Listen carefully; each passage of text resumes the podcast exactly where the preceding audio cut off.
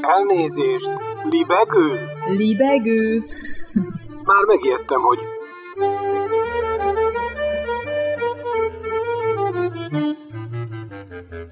Üdvözlöm Önöket! Ez itt a Libegő újabb szellemröptető műsora. Balázs Attila vagyok, kívánok jó szórakozást!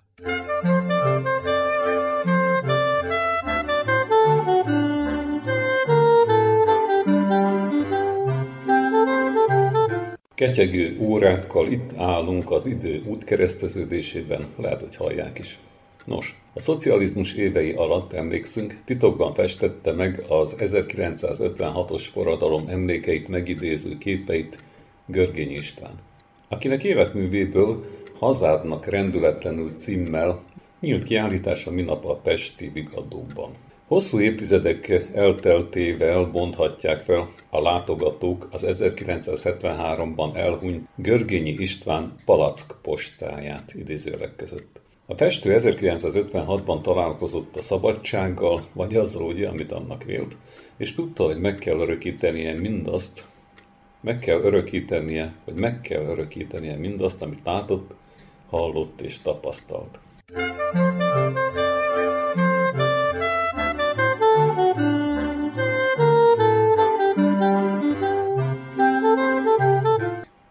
Görgény István csak nem fél évszázada hunyt el. Életművéből a kiállítás 56 darabot, 47 olajfestményt és 9 kis plastikát mutat be, amelyek rendre a forradalom emlékét idézik meg.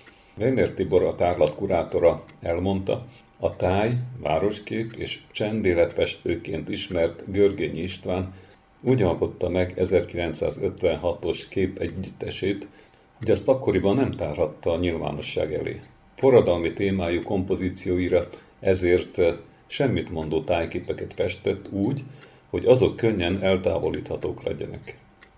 A művész nem érhette megalkotásai titkainak feltárását, a festői hagyaték csak az ezredforduló után véletlenül került napvilágra. Ekkor távolította el a fedőtestékeket is. Tatabányai festő 1956-os történéseket megjelenítő művei sötét árnyalatokkal, mélytűzű színekkel, egy-egy fellobbanó színpolttal, éles kontrasztokkal komponált, különös ízású alkotások. Bennük ott lüktet a képek megszületésének súlyos ellentmondásokkal terhelt kora, tik-tak, tik-tak, tik-tak, és világtörténelmi jelentőségi forradalmának szelleme. Így a méltatói.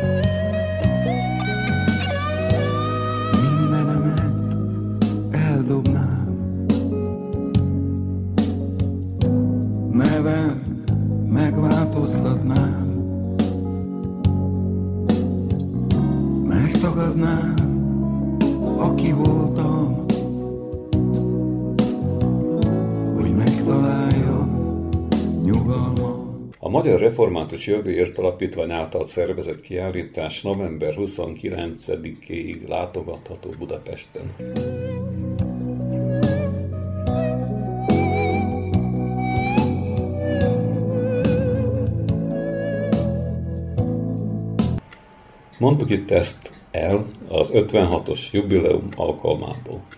Legyen a sok politorációnak legalább itt némi kulturális vetülete is.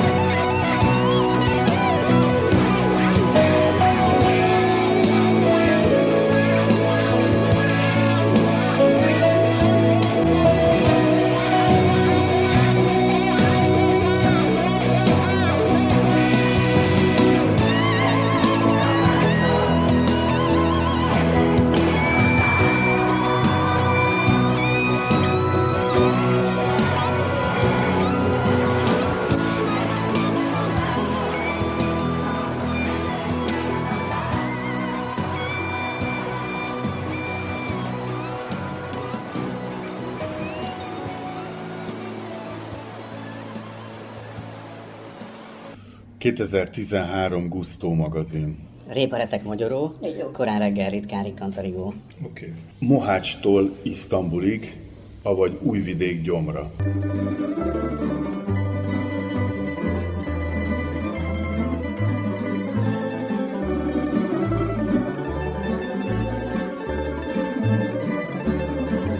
Korán reggel ritkári Kantarigó. Egy kis hangpróbás bemelegítő után gasztrotúra a libegő mikrofonjánál Csernaszabó András. Újvidék élettel teli, nyüzsgő, lélegző, tarka nagyváros, telistele szűk, régi, hangulatos utcákkal, vagány kocsmákkal, menő kávézókkal és kiváló vendéglőkkel, melyeknek kínálata garszonómiailag tökéletesen tükrözi a város sok nemzetiségű voltát, a lakosság ugyanis ma is meglehetősen sokszínű, szerbek, magyarok, szlovákok, horvátok, ruszinok és így tovább. Novi Szád Belgrád után a mai Szerbia második legnagyobb városa. Nem szabad csupán egy napra menni, egy hosszú hétvége a legrövidebb időintervallum, ami alatt a város gyomra megnyílik számunkra. Régi bevált technikánk, hogy a hasutazást irodalmi pettinggel kezdjük. Most sem teszünk másként. És ha éppen a vajdaságba indulunk, akkor ki mást is vehetnénk kezünkbe, mint Daniló Kist, régi kedvencünket, aki maga is a multikulti ikon, magyar, zsidó, szerb, jugoszláv, francia író. Szabadkán született Kis Dániel néven, gyerekkorának egy részét a Zala megyei Kerkabarabáson töltötte, onnan a montenegrói Cetinjébe került, majd Belgrádba, később Párizsba. Találomra nyitjuk ki Fövenyóra című könyvét, és már is egy gasztronómiai ízutazás emlékeibe botlunk.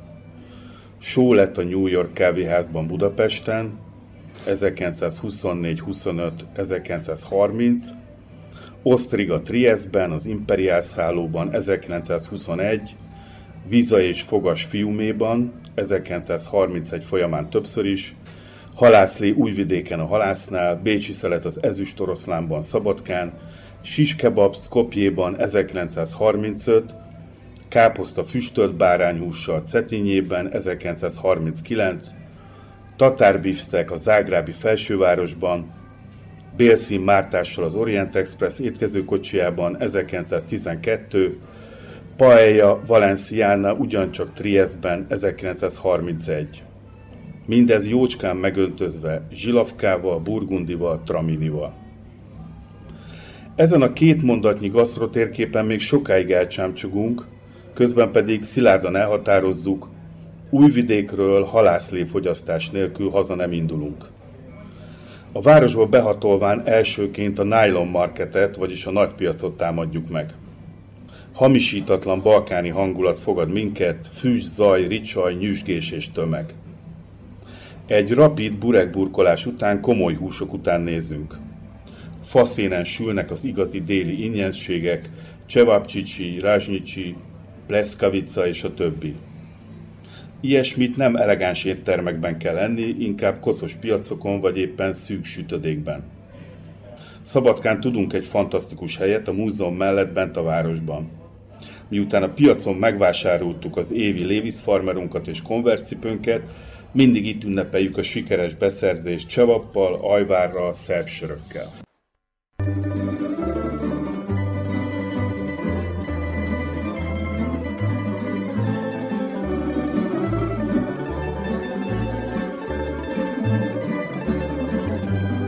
Az újvidéki nylon marketen mindent lehet kapni, amit csak az emberiség millió évek alatt létrehozott, csevaptól antikbútorig, cipőtől pálinkafőzőig, burektól szuper 8-as felvevőgépig. Órákig barangolunk az árosok között, aztán irány a belváros és a kocsma negyed. Szűk utcák, a sikátorok falai festékkel telefújva, de nem az itthoni értelmetlen krix-kraxokkal, hanem szépséges festményekkel. Itt működik a város legrégebbi vendéglője, a Lipa. Az étlap tele tradicionális szerb ételekkel, meze, csenei kolbász, karagyörgyeva snicla, göngyölt hús kajmakkal töltve, aki nem tudná mi is az a kajmak, annak ide másoljuk. Forral tejből készítik, leginkább tehéntejből. Legnagyobb részben tejzsírt, fehérjéket, vizet és sót tartalmaz. A kajmak a tejzsír fölözésével keletkezik, a tej magas hőmérsékleten történő főzése után.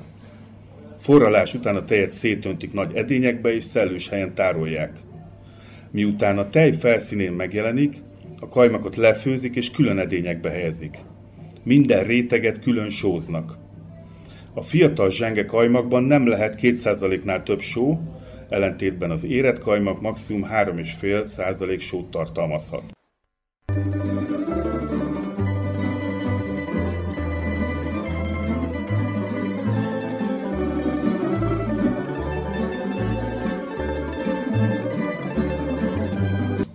A lipával szemben kiülünk egy kőerkélyre.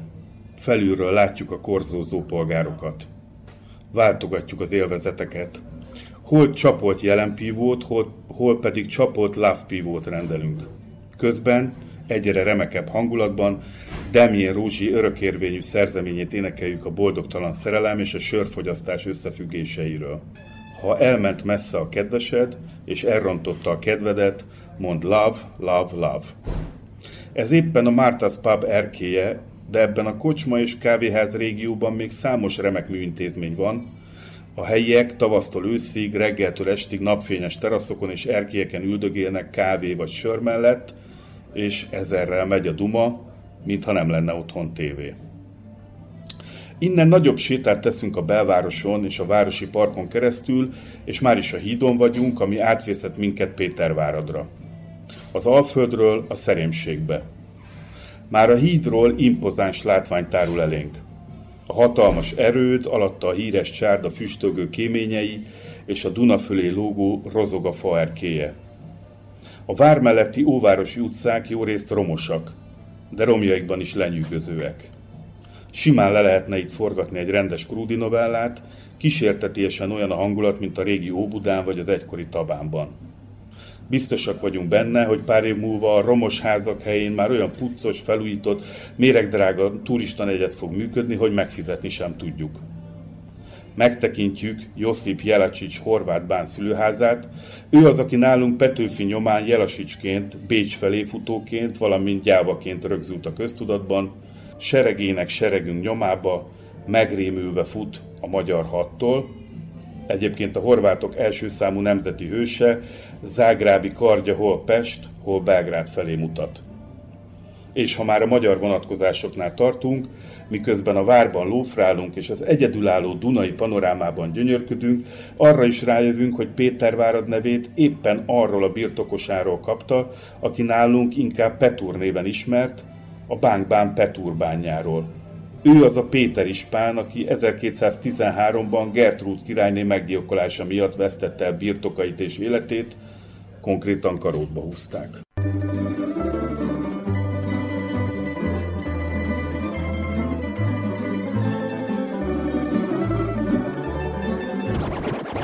És most térjünk be arra a helyre, mely valójában fő úti célunk. Hiszen legfőképpen azért jöttünk ide, hogy meglátogassuk a Csárda Aquadoria című műintézményt. Már három ízben jártunk egy jeles kulináris szentében, de mindig vissza-vissza vágyunk ide. Hatalmas üdekert a Kék Duna partján, felettünk az erőd, a kertben szőlő, étkező lugasok, kerti törpék, fák, virágok, zöld, maga a földi paradicsom. Bent a faházban autentikus belső. Régi, kormos bográcsok és serpenyők lógnak a gerendákról.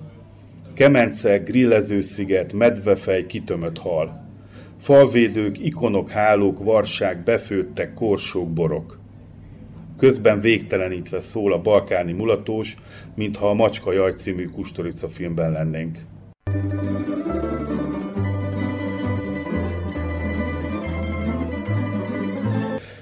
Az étlap választéka annyira balkáni multikulti, hogy tulajdonképpen Mohástól Isztambulig, a Mohácski Rázsnyistól, vagy a Mohácsi nyárstól egészen a baklaváig minden van itt, mi szemszájnak ingere.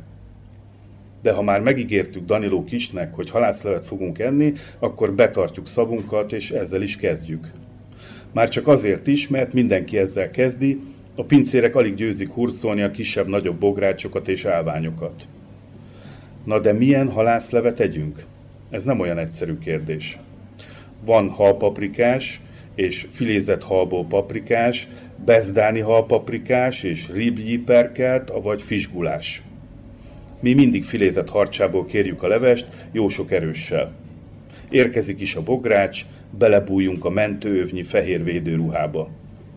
A halpaprikás persze megint első osztályú, vagy csak kicsit jobb tűzvörös, füstillatú lé, sűrű, szinte ragad és omlós, lágy, mesés, mocsáríztől és szálkától mentes harcsahús. Egyetlen adaggal, túlzás nélkül mondhatjuk, két ember bőven jól lakik.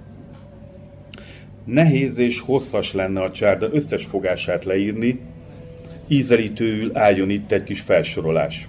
Sajt, sonka, kajmak, halpástétom, olivabogyó, marinált hal olajban, grillezett gombák, rántott sajtok, zöldség, fácán és marahúsleves, házi tészták, halászlevek, grilltálak, sertés és marhasültek, grillezett pulyka szószban, sügér, smederevó módra, avagy szendrői sügér, sült és grillezett harcsa, kecsege, pisztránk, dunai pontypatkó, sopszka saláta, szerb saláta, grillezett paprika olajban, savanyú káposzta, ajvár, mákos strudel, almáspite, bajadéra, cheesecake.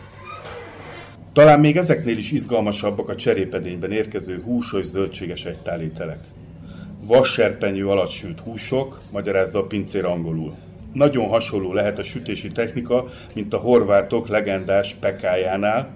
A sütőédenyt lefedik egy fémharanggal, amit beborítanak vörös parázsal, tehát alul is parázs és felül is, belül a bárány borjú hús kombináció, vagy a polip és a hal, a zöldségekkel, zöld fűszerekkel félelmetesen ízesre sül párolódik kb. három óra alatt, felülmuhatatlan, mégis hihetetlenül egyszerű gasztronómi bravúr ez a peka.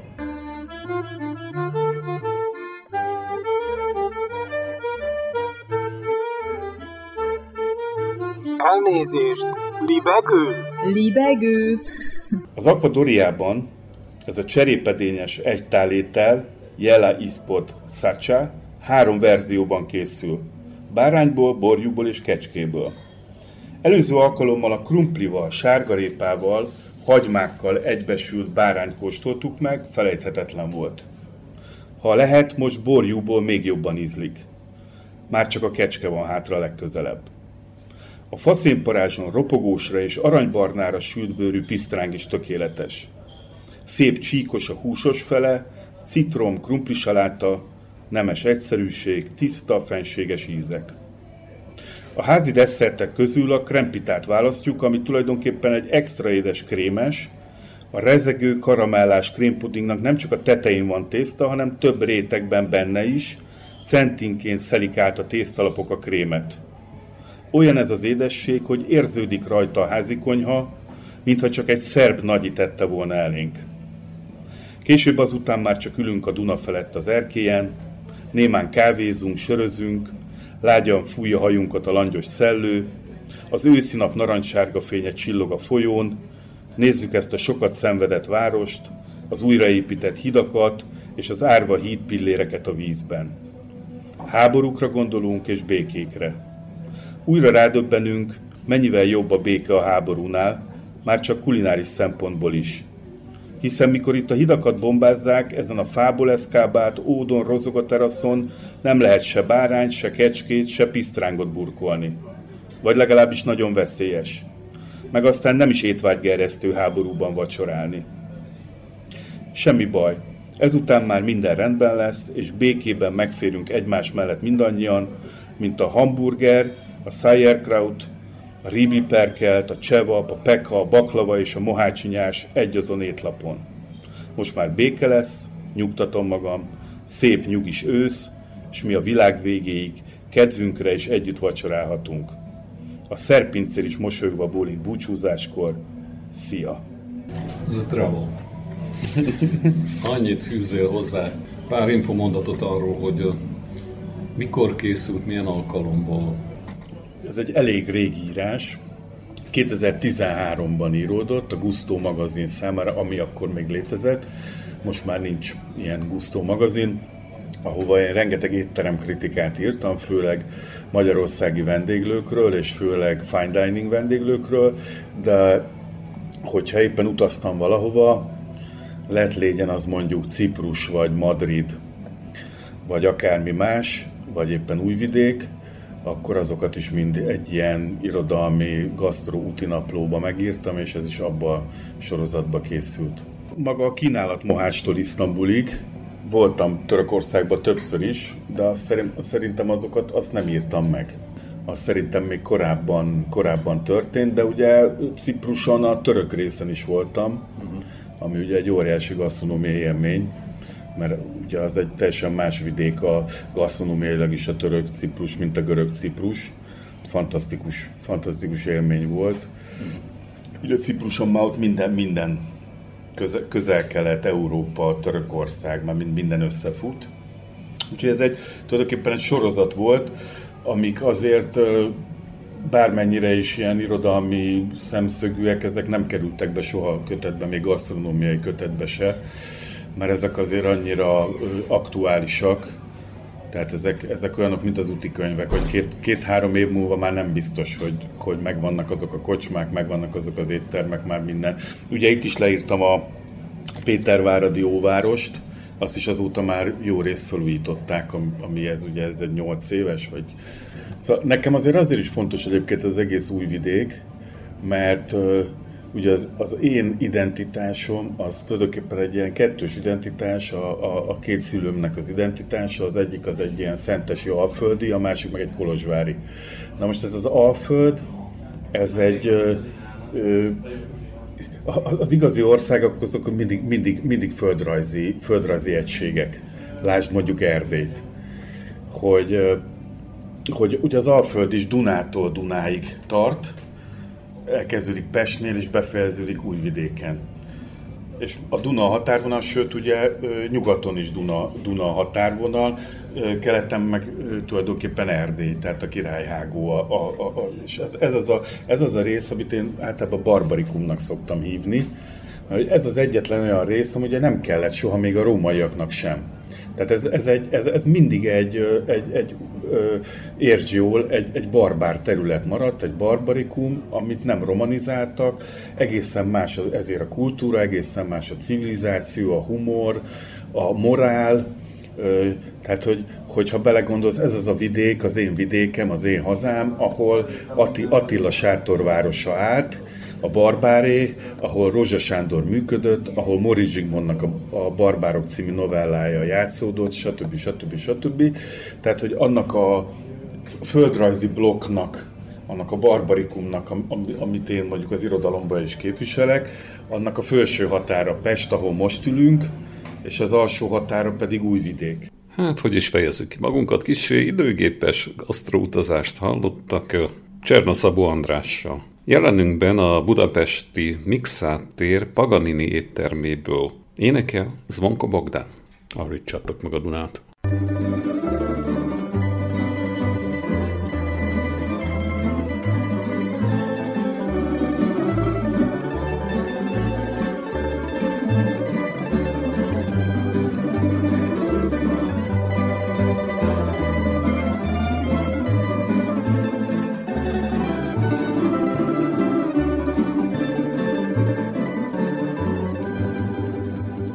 Doneste mi ruina vina, hoću priče da se setim, baš na ovom divnom mestu, gde ugledah njene oči.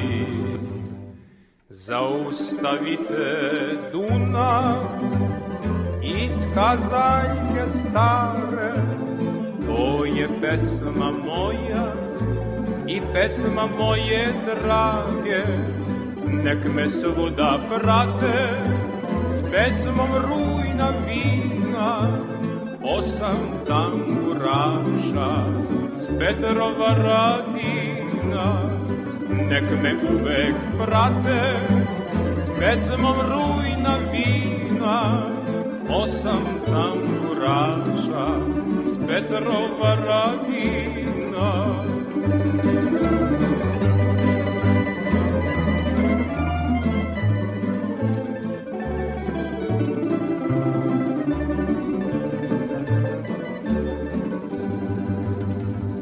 Belom ćeš sa mnom poći, vodit ću te na venčanje, bacat će nam cveće sreće, rastavit nas niko neće. Zaustavite Dunav iz kazaljke stare, to je pesma moja i pesma moje drage, nek me svuda prate s pesmom rujna vina, osam tamburaša s Petrova radina, nek me uvek prate s pesmom rujna vina, osam tamburaša s Petrova radina. Tamburaši, svirajte mi divne pesme od davnina. Ja ću ljubit kose njene i polako piti vina. Zaustavite Duna iz kazaljke stare, to je pesma moja i pesma moje drage. Nek me uvek prate s pesmom rujna vina, osam tamburaša s Petrova radina. Nek me uvek prate s pesmom rujna vina. Osam tamburaša s Petrova radina.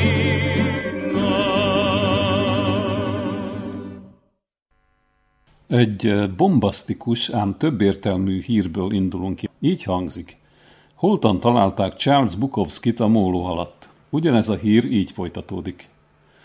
Charles Bukowskit a nem túl jelentős költőt, aki azért jött Utah államba, hogy meglátogassa a King nővéreket, holtan találta Dale Barney, Bruce Wilson és, és Paul Griffith a móló alatt. Mr. Bukowski 52 éves volt, és egy vén kujon feljegyzései címmel jelentek meg írásai kommunista újságokban. Egy lánya volt, a nyolc éves Marina Louise Bukowski. Mr. Bukowski piros noteszére a kempingtől 175 méterre északkeletre leltek rá, üresen. Utah állam láthatólag nem ihlette meg Mr. Bukowskit. Ilyennek képzelte saját gyászhírét, kritikusa és méltatója Salai László szerint is Charles Bukowski az egy vén kujon további feljegyzései egyik írásában. Ennek a kötetnek az előzménye az eredetileg 1969-ben kiadott egy vén kujon jegyzetei, amely az író nagyrészt önéletrajzi ihletésű újságcikkeit tartalmazta. A most, folyó évünkben megjelent válogatás egészen friss. Ebben Bukowski 1967 és 1984 közötti cikkeit gyűjtötték egybe, és egyáltalában nem azért nem jelentek meg eddig könyvalakban, mert ezek az írások gyengébbek lennének, hanem egyszerűen Bukowski elképesztő termékenysége okán kimaradtak a szórásból. Az előbb azt írtam, folytatja Sallai, hogy ezekben a könyvekben az író nagyrészt önéletrajzi ihletésű cikkeit gyűjtötték össze. Ennek okán rögtön megragadná az alkalmat, hogy rá is vágjon a saját kezére. Ugyanis ez nem ezeknek a köteteknek a sajátossága, hanem ez a megközelítés Bukowski egész életművét áthatja. Bukowski legfőbb témája és hivatkozási pontja saját maga. Ezt nem rejti véka alá, hiszen nem is tartja hátránynak. Bukowski ösztönös író, aki tett, magyarán tohit, mindenféle irodalomelméleti irányzatra, és az volt a taktikája, hogy csak olyat hajlandó leírni, amit ő maga is elolvasna, vagy valami ilyesmi. Ehhez persze kellett az, hogy zsigerből írjon méghozzá nagyon jól. Pont ezeknél a cikkeknél tökéletesen látszódik az, hogy Bukowski bármiről bámulatosan gördülékenyen tudott írni.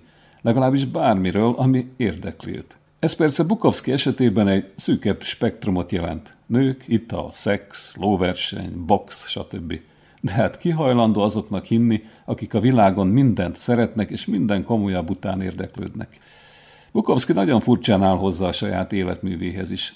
Időnként, mintha azt sugalná, hogy ő csak egy vén, grafomán piás, akivel annyi minden történt az életben, hogy mindig lesz valamiről írnia. Néha meg úgy tűnik, mintha az állarc mögött egy egészen tudatos alkotó lenne, aki nem hajlandó semmilyen kompromisszumra. Ez pedig bejön az olvasóknak. Akárhogy is, elég mulatságos például azt a levelet olvasni, amelyben az egyik olvasó azt nehezményezi, hogy miért épp az ilyen Bukowski típusú semmire kellők viszik valamire az életben, míg a magafajta tehetséges emberek csak a idézőleg között meleg szart markolázhatják. Bukowski válasza. Én is egyfolytában ezen töröm a fejem. X-faktor versus Y-faktor. Ott van például Beethoven. A saját korában őt még zenészként sem tartották túl sokra.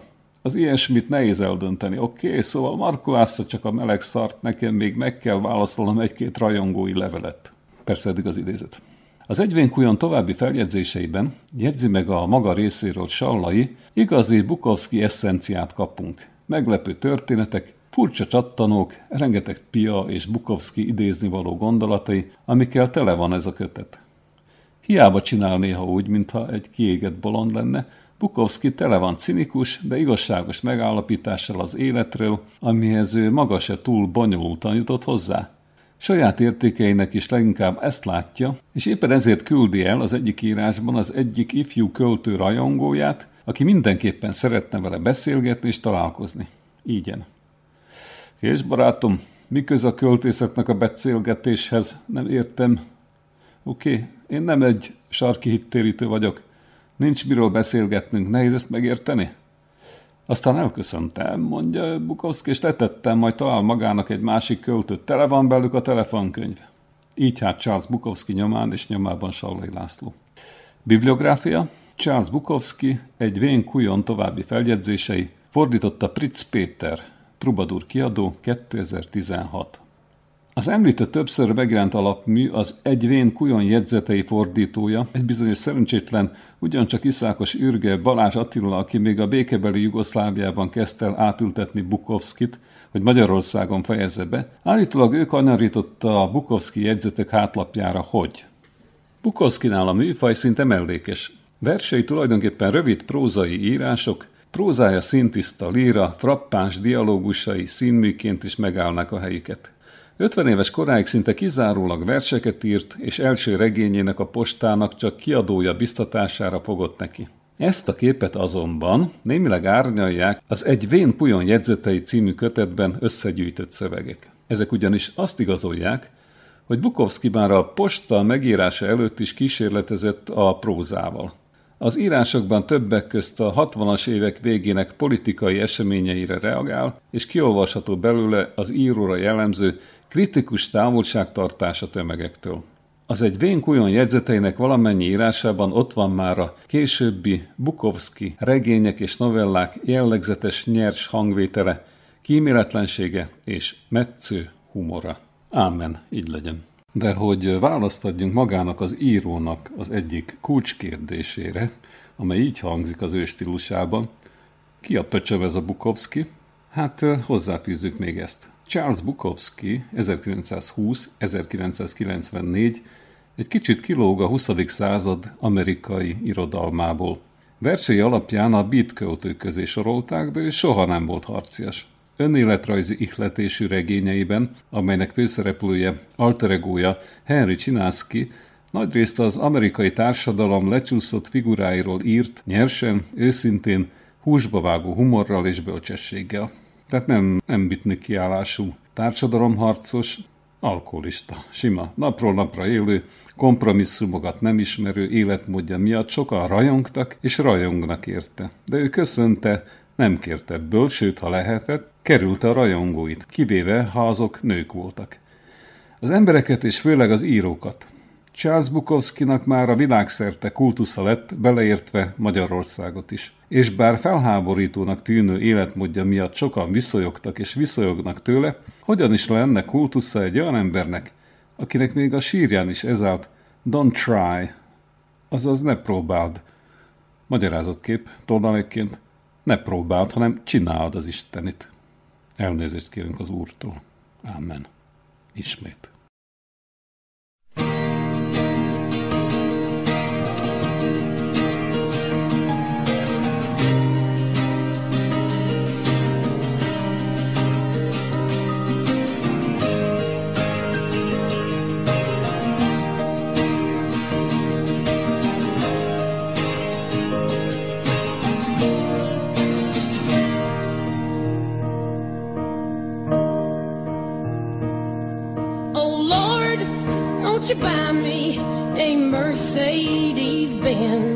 my friend.